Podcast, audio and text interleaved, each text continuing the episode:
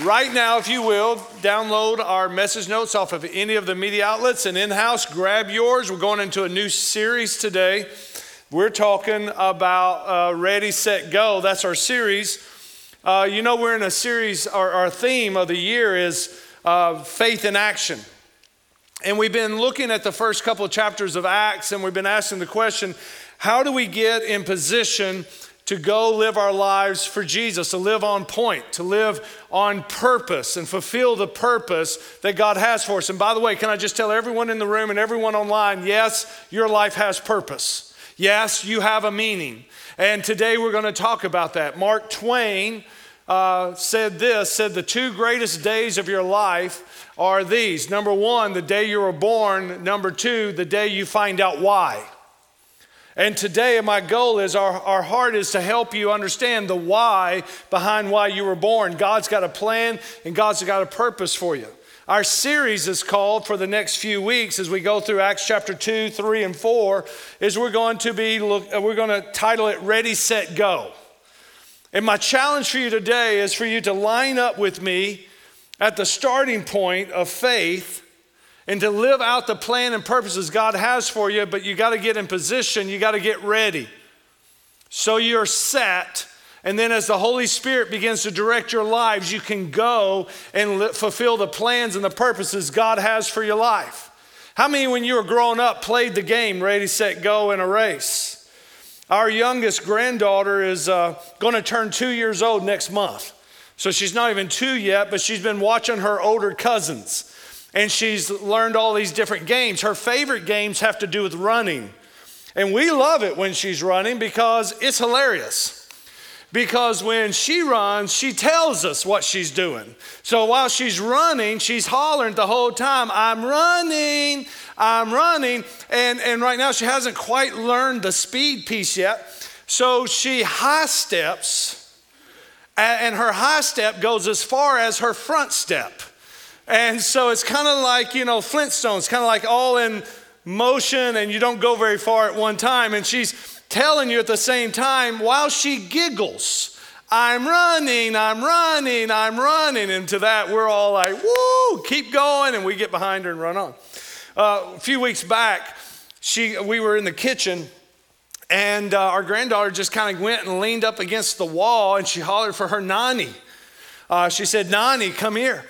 And uh, she goes, Ready, set, go. And then she giggles and high steps all the way across our kitchen over to the sink. And then she runs back. Because here's what we've learned about two year olds they're not old yet, and grandparents are. And so she thinks the relay race has got to go over and over and over. Anybody know what I'm talking about? And over and over. She doesn't get tired. And after, you know, 10 trips of this, I'm watching as Nani is slowly getting back to the line. While she is, uh, by the time she was at the word go, she was already halfway across the floor. So my two year old learned this. We don't have as much energy as she does, and she's already learned how to cheat at the starting line. All right, I mean, that's, that's the moral of the story, right? God wants you to start a race with Him. And in fact, when you live out your faith and you, you try to live for God and fulfill the purpose that God has for you, the Bible actually says it's kind of like a marathon. Paul, the apostle, in his dying letter before he died, he wrote to Timothy, a young preacher, and he says in 2 Timothy chapter 4, he says, I have fought a good fight. I have run the race, I've kept the faith. And I love Paul because he was into sports, right? He says sometimes living out your purpose for God is kind of like fighting through life. How many know what I'm talking about? When sometimes to get where you're trying to go, it feels like a battle. You got to go through a fight. And he says the same thing in our spiritual walk, right? Sometimes it's like a battle, but it's really a race, he says, and it's not a sprint because he says, I've kept the faith. He's, he's, he's painting with his words the idea of endurance. How many know you don't have to have a lot of endurance to do a sprint? But you better have some endurance to do a marathon. Can I get a witness from somebody? You better have some endurance if you're going to run a marathon. Those of you who are baptized this morning, you know what you did? You joined the race with the rest of us who are followers of Jesus. And you said publicly before everyone that you're going to run this race that's set before you. And it's a marathon of faith. And I'm so proud of you. For the rest of you, maybe, maybe you're a believer, maybe you're not, maybe you're still questioning about life and the purpose of life and what it means to be a follower of Jesus. Your life's like a marathon too. You just don't know where you're going yet. And we want to help you find the purpose for the race that is set before you. And, and today, that's what our goal is going to be. But I want to tell you this it's going to require something out of every one of you, it's going to require something out of me. In fact, it's the word that the Holy Spirit is dealing with your pastor about on my personal level right now in my own spiritual walk with God. My year for 2024 that I'm wrestling with is the word discipline. And if you're going to run in a race, you've got to discipline yourself for the race that's set before you. I'm disciplined in the way I eat. I'm disciplined when I go to the gym. I'm disciplined in my faith. But I know this God is stirring me on the inside that whatever He's got planned for me next is going to require more discipline for tomorrow than it is for today. The next leg of my race is going to take a little bit more effort and I'm going to have to be a little more focused. And I don't know what it is for you, but I can tell you this whatever your race looks like, it's going to require discipline. And so, over the next several weeks in this series, Ready, Set, Go, here's what we're doing.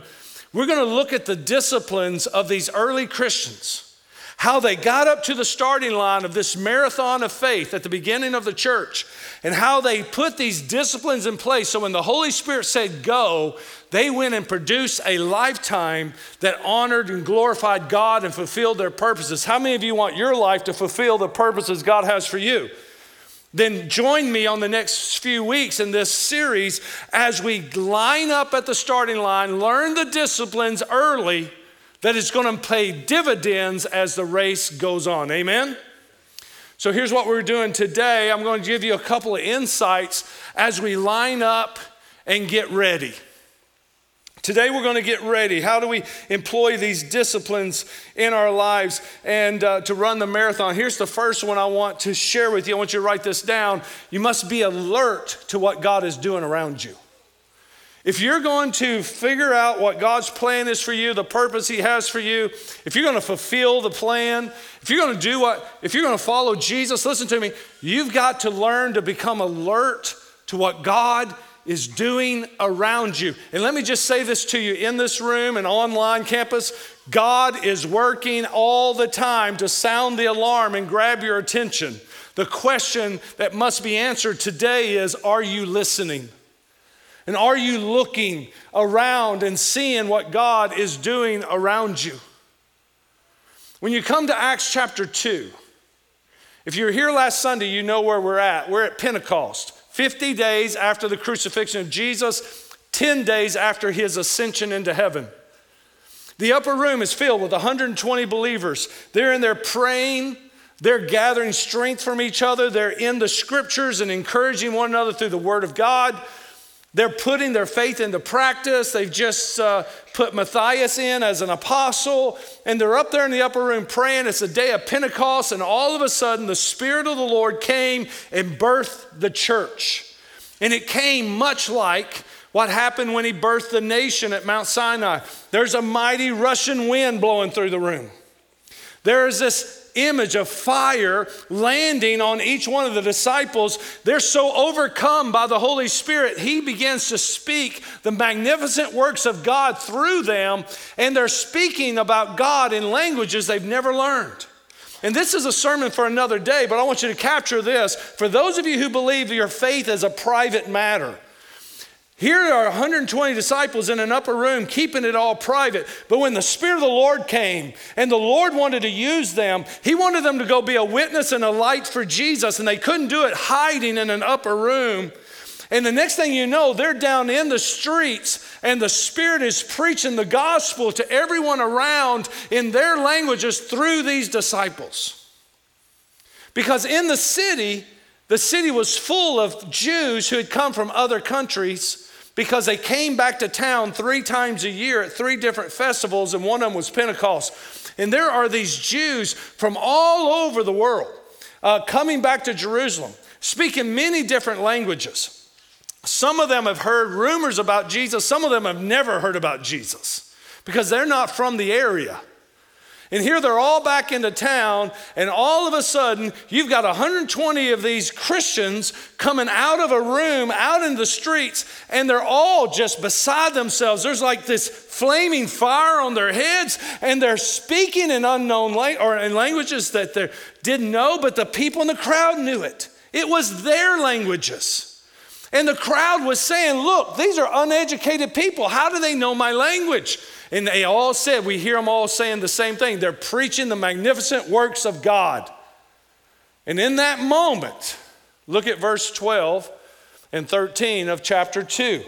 There on your message notes. It says that the crowd was, next word, astounded. How many of you believe you would have been too?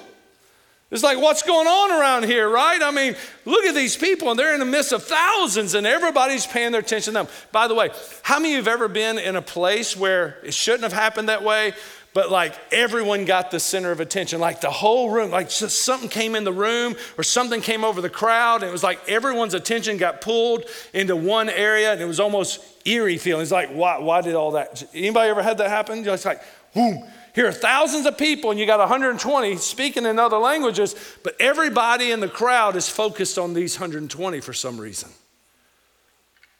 Ding, ding, ding, ding, ding, ding. All of a sudden, alarm is going off. And there are two groups of people amongst the crowd. Notice them here in the Bible. Look at Acts chapter 12, or chapter 2, verse 12 again. They were astounded and they were, next word, isn't it cool when God gets your attention and then makes you scratch your head at the same time? You ever had that happen? Okay.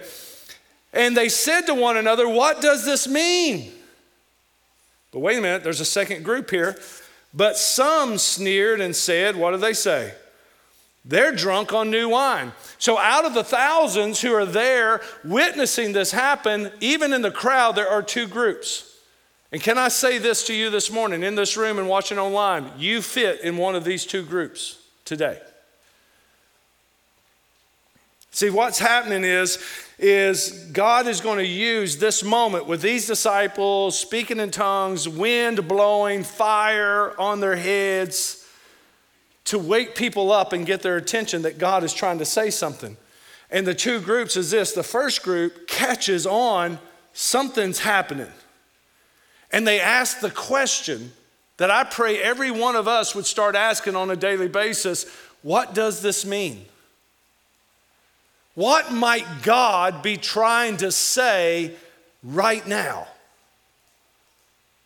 How many of you believe that God still speaks and tries to get our attention? The question is do you hear him and are you noticing when God's trying to get your attention? Because I promise you, he is. In fact, in fact, let me say it like this some of the things that you and I blame on coincidences is really God, the Holy Spirit, trying to get our attention.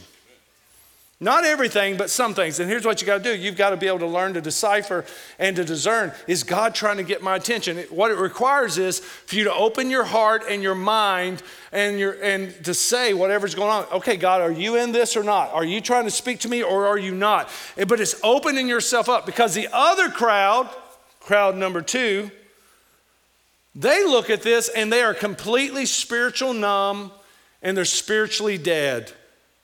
And they see the same fire on people's heads, they felt the same rushing wind, they hear the same message uh, from these Jews in their own languages about God, and it means absolutely nothing to them. And they look at them and go, wow, y'all, look at this. It's 9 a.m. These guys are already sauced back here. Man, they hit it early in Jerusalem, don't they? Why didn't they call me? The party's already started. They have no clue that the Spirit of God is working. And that's us every day.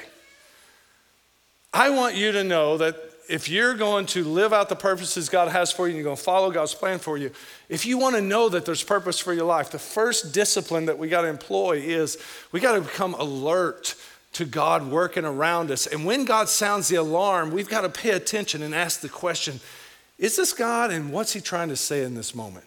Sometimes it's going to be Him, sometimes it's not. But I promise you this if you're in group B and you just blow everything off, you're not going to hear the Spirit of the Lord try to get your attention. It's just like being at church here this morning. You know how easy it is, even as a Christian, to go spiritually into a state of slumber? Huh? Come on. You can get up and read the Bible every morning. If you do the same pattern every morning, you do your 10 minutes, read your devotion, you go through a chapter, before long, if you don't shake it up every once in a while, you'll find yourself going through the motions of it. You can go through the motions of prayer. You can come to church like here, watch baptisms, listen to music, hear a 35 minute sermon, you lose time, you never get back for the rest of your life, and you just go through the motions, man. And that's not what God wants for you. In fact, right now, you need to ask yourself the question with these baptisms and the worship we did today and this message, what might God be saying to me? Always keeping your heart open. What might God be trying to alert me to? Where's He trying to get my attention? Don't just go through the motions because you can do that as a Christian. Look at Romans chapter 13 in your Bible. This was not written to unbelievers, it was unbelievers on the day of Pentecost, but this is written to believers. In Romans 13 says, and besides this, since you know the time, it's already the hour for you to, what's the next two words? Say them out loud. Ready to go? Wake up from sleep. Why? Because our salvation is nearer than when we first believed. How many know we're one day closer to Jesus coming back? We don't know when he's coming. I'm not going to preach that he's coming anytime. We don't know when. All we know this is is every day is one day closer. We need to wake up. Look around us for opportunities to share the good news of Jesus. Be a light for Jesus. Be a witness for Jesus. Live our lives on purpose for Jesus. What might God be doing today to grab your attention? You can fall asleep in church, not just from my preaching, just spiritually, I'm talking about here. Every once in a while, somebody come up to me and say, I don't know how my baby fell asleep during your sermon. I say, I give babies their best sleep every week. right? Think about this. Y'all remember Peter, James, and John the night Jesus was sold for 30 pieces of silver to Judas? Jesus is feeling the weight of going to the cross, and he takes three of his closest friends and he says, Go with me to the Garden of Gethsemane and wait with me and pray. And Jesus goes off and he prays and he comes back three different times. And every time Jesus went off to pray and he came back expecting Peter, James, and John to be praying too. But how many remember the story? What were Peter, James, and John doing all three times? They're sleeping. Now, the question has to be were they sleeping out of obstinance and rebellion because they didn't want to be there? Or is it something totally else? I, I would argue it's something totally else. I, I, believe they wanted to be there. I believe they loved. I mean, they just had Passover with Jesus. They just saw Jesus wash their feet. They just had Jesus take a cup of wine and say, This is like my blood, and this bread is like my body. And you're going to do this in remembrance of me. And it's a different Passover than they've ever had before. And now Jesus is grieved and his heart is broken and he's heavy and Judas is gone. And Jesus like, I just need you to come and pray with me, guys. Would you come to the garden and pray with me? I believe Peter, James, and John, when they sat down there, I don't know if they're under a tree, under a rock, I don't know. I just know this somewhere in the night, they got comfortable. They should have been moving around more. They got comfortable. How many's ever gotten comfortable while you're praying? How many's ever fell asleep while you're praying?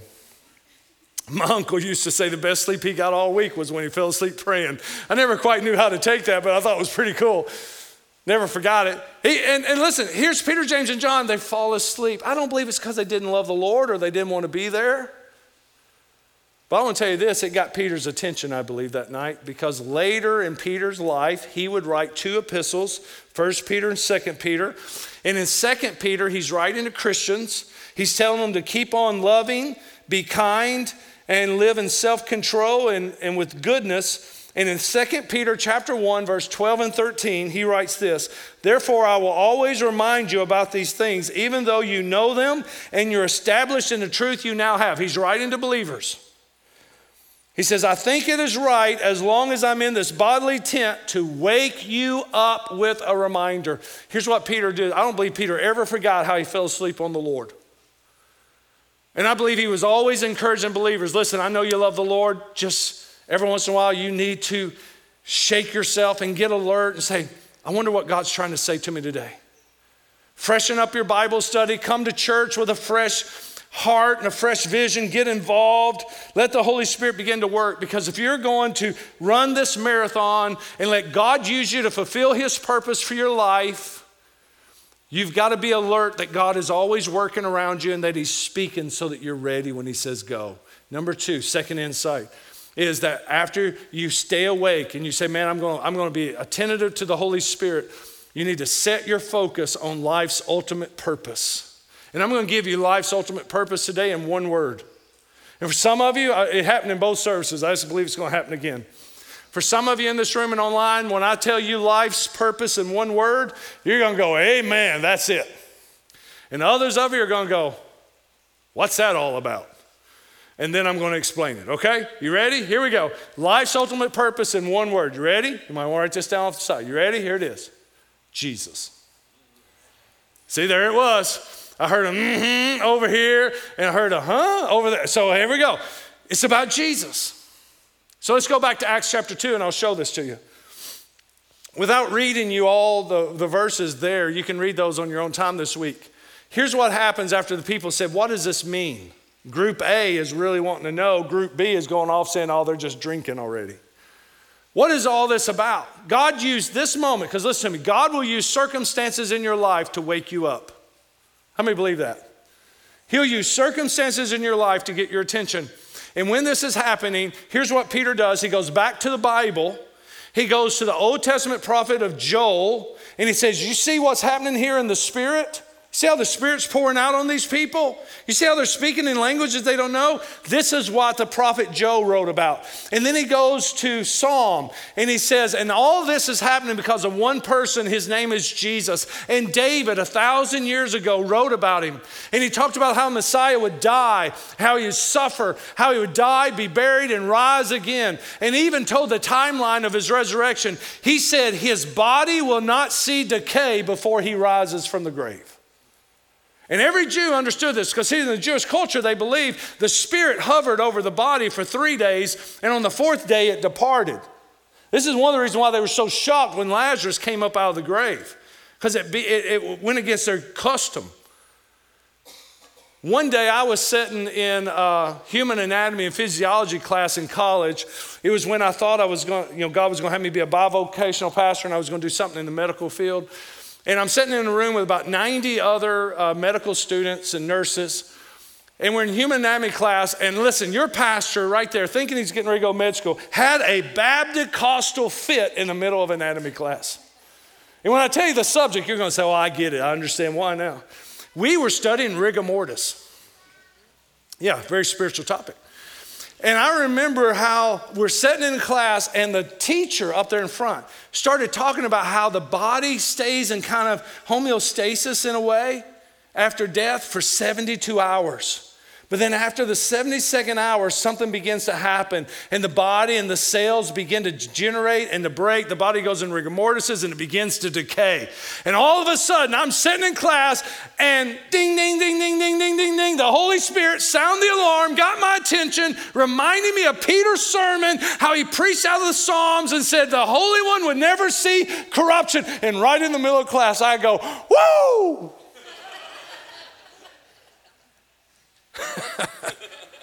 I'm like, wow. And I'm writing a sermon in the middle of class. Why? Because a thousand years before the resurrection, God led a man named David to talk about the Messiah would not see corruption. And the body begins to break down on day number four. He had to rise on day number three and thus fulfill the scriptures. How many of God's word is absolutely amazing and applicable to life if we just get into the book and find out? Isn't it amazing? So, watch this. What's going on here? Peter is saying everything in the scriptures, everything in the Old Testament, and everything for the future all finds its tie in Jesus. Next week, I'm going to talk about the discipline of the Word of God, and we're going to see this together. So I just don't miss next weekend. I want you to see this that it's all about Jesus. If you want to find the purpose of your life, you're not going to find it simply in searching out a better career, making more money. You'll never make enough. You'll never be popular enough. You'll never have enough relationships. If that's where you find your value, relationships are going to come and go and they're going to hurt you and you're going to, you're going to be disappointed. There's got to be a source of life that brings peace to all the rest. And God doesn't want you to have money. He doesn't care. It's not that God doesn't want you to have a career. He wants you to have a great one. It doesn't mean He doesn't want you to have relationships. He wants you to have healthy ones. but He is the center focus of life. And you'll never find the peace that you're looking for and the purpose until it comes together in Jesus. I want to show you this real quickly this morning as Peter here in Acts chapter 2, verse 32. He sums it all up. He says, God raised this Jesus. We're witnesses of this.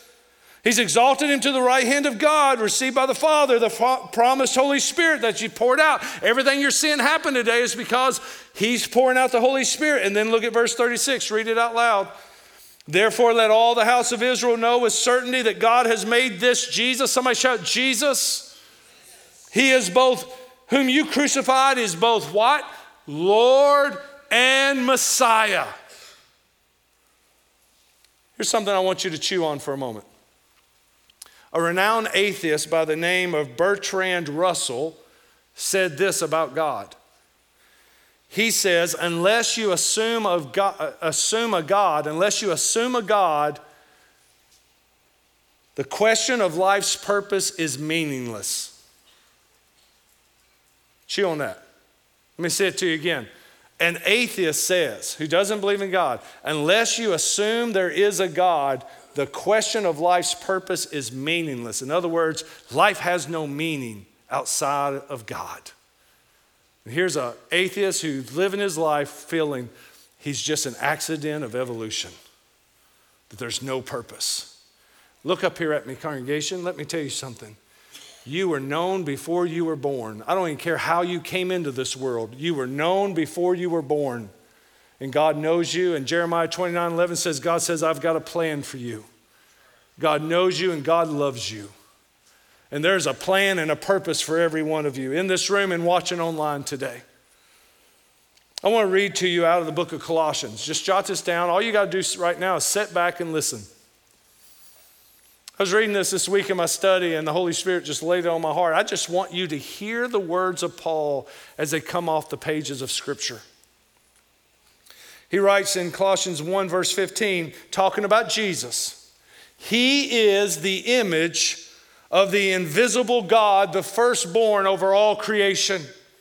For everything was created by him in heaven and on earth. That includes you the visible and the invisible, whether thrones or dominions or rulers or authorities, all things have been created, listen to this, through him and for him. He's before all things, and by him all things hold together. He is the head of the body, the church. He is the beginning and the firstborn from the dead, the first one to resurrect and never die again. Amen? Why? So that he might come to have first place in everything. For God was pleased to have all of his fullness dwell in him and through him. Listen to this here it is to reconcile everything to himself, whether things on earth or things in heaven, by making peace. How does Jesus reconcile us to God and make peace? Through his blood shed on the cross. Jesus created you. You were created by God and for God, and God created you. And through His Son Jesus, His blood on the cross, God's desires to reconcile you to Himself. Those of you who are baptized today went down in the water, signifying that your sins have been buried just as Jesus was buried. You came out of the water, signifying just like Jesus was resurrected, you have a new life and a new purpose in Christ Jesus. God created you to know you. And listen, here's how I like to say it God wants to know you, He wants you to know Him. And if you know Him, you will love Him. And if you fall in love with Him, you'll serve Him. And if you serve Him, you'll glorify Him with your body and your life. You see, there's one thing I can't do for you as your pastor. I can't make any of you love God. No one can. That is an individual choice you get to make. You're group A or group B. You're the group that says, I want to hear what God's got to say, or I really don't care.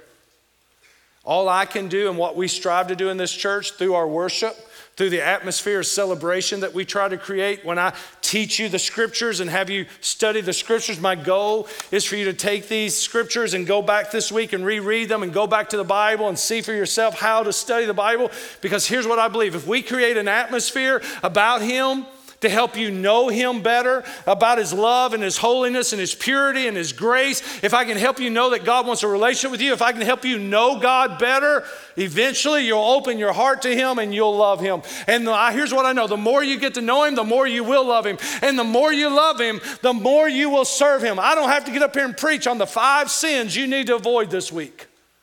I need to get you in a relationship with Christ because if you truly love Him, you won't want to commit those five sins this week. Because you don't want to sin against the one you love and you want to honor, and you'll serve Him, and then you will glorify Him with your life.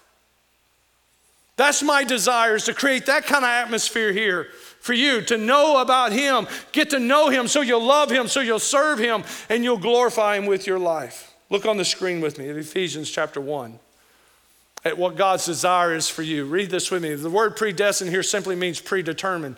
God predetermined. This is His will for everyone, for us to be adopted into the sonship through Jesus Christ. And look at this. It's in accordance to his pleasure and will. Some of you ask, I wonder if God actually wants me in his family. According to the Bible, it is his pleasure and his will for you to be adopted into the family of God to the praise of his glorious grace, which he's freely given us. You don't earn this grace. You can't do anything to receive this grace. You have to accept this grace. It is freely given to you by Jesus Christ. I like this quote from Rick Warren in his book, The Purpose Driven Life. He says this it's really the answer to Bertrand Russell's statement. He says these words You were made by God and for God. And until you understand that, life makes no sense. Look at your neighbor and tell him there's a purpose for you. God wants you to know him, He wants you to love him and serve him. God has a plan. He wants you to go be a light in this world. How many know the world's reeling in darkness right now? We're getting ready to go on another political season. You know, I'm so scared of what it's going to do on people's mental health. I'm scared of how they're going to watch us Christians react during the political season. I, am honest with that. Our world is reeling in darkness and sin, and what they need more than anything is to see men and women have an authentic, real relationship with God, receive His grace and His forgiveness, and to realize God's still on the throne, that it's not up to the Democrats or Republicans to fix our mess. It's up to us to live out our faith and make a difference in the world we live in, that we have a responsibility too to be salt and light for Jesus in the world. Amen?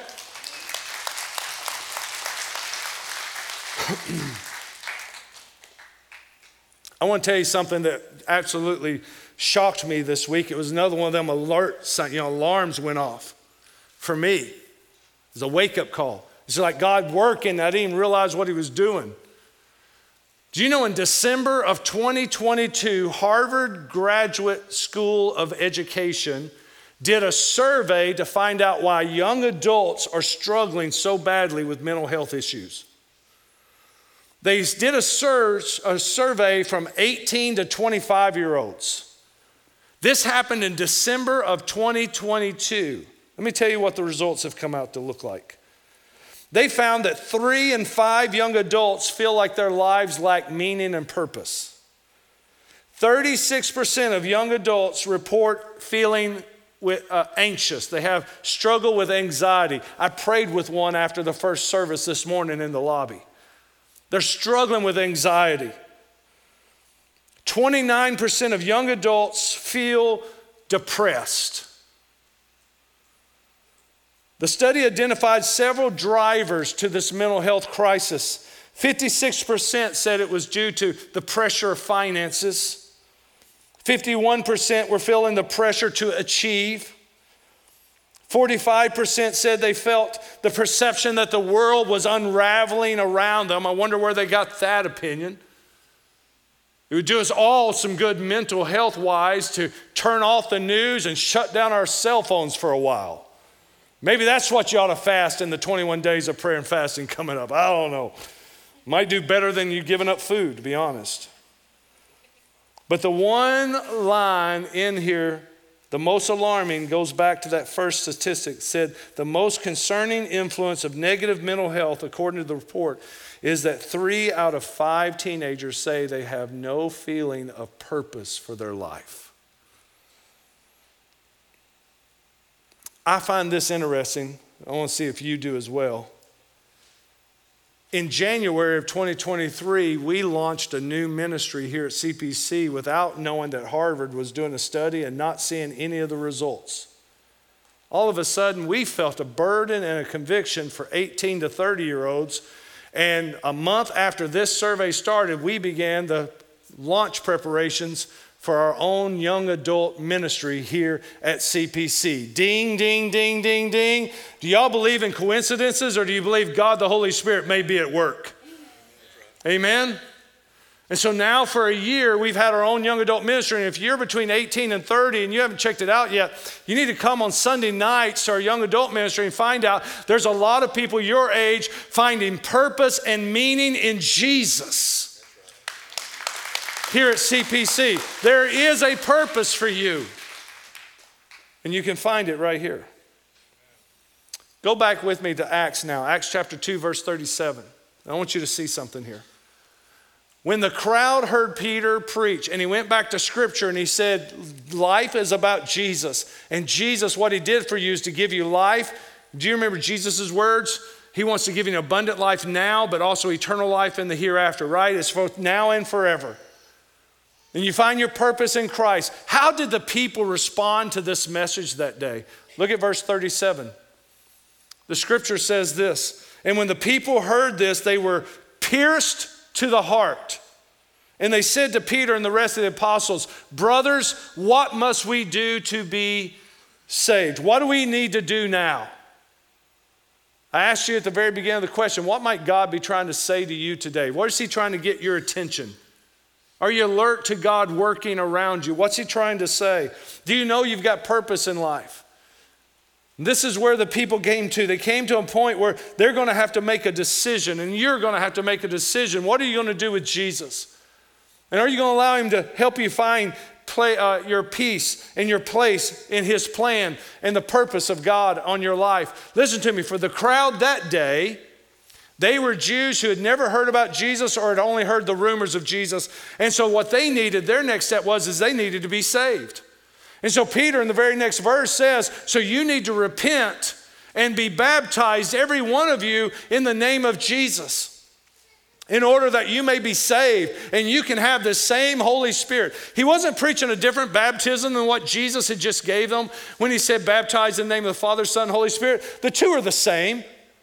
He's telling a bunch of people who didn't know who Jesus was that here's what you need to do. You need to receive Jesus. You need to say yes to Jesus and let him become the Lord and the Savior of your life. And then the Jews had already been practicing baptism. Anytime you went from one uh, religion to another, your conversion was to display it that you are now boldly going into their faith by baptism. Jews baptized.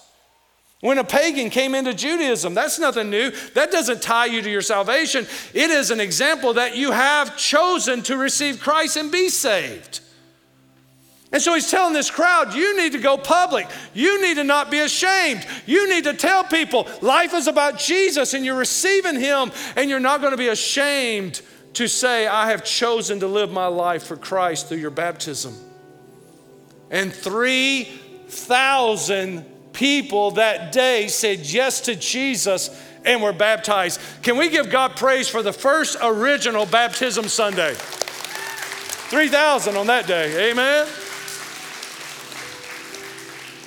I don't know what your next step is, but for some of you in this room and online, I know this your next step is saying yes to Jesus and being baptized. We've had people make that decision all morning. And I want to encourage you today if you're looking for purpose and the meaning of life, it's in a person. It's not in a career, it's not in a job, it's not in a title, it's not in a certain dollar amount in the checking account. It's in a person, it's in Jesus. He has a plan for you, He has a purpose for you. And when your life is centered around Him, all the other pieces just come together. And I want to encourage you to say yes to Jesus, receive Him as your Savior. And if you've not been baptized yet, you can be baptized today. You can go public. We got everything you need. And in a moment, here's what's going to happen we're going to sing a song, and I'm going to invite those of you who want to say yes to Jesus, and those of you who want to go public in your baptism to walk over to this great curtain. And prayer team members are going to be there to help you walk through this decision to be uh, saved. And if you're ready for baptism, they'll go ahead and get you ready. And we'll baptize you before you go eat lunch today. How about that? Amen? And I believe some people will stick around to watch it. Amen. Football don't start till 2. We got a long time. We ready? Y'all with me? But now some of you are already believers and you got a different big step to take. Some of you may need to come to an altar and pray with one of our prayer team members or out in the lobby or online. You need to talk to our campus pastors because you got a different, different decision you need to make. Here's a big takeaway write this down. And I want you to ask yourself this question while you do. Make it a prayer.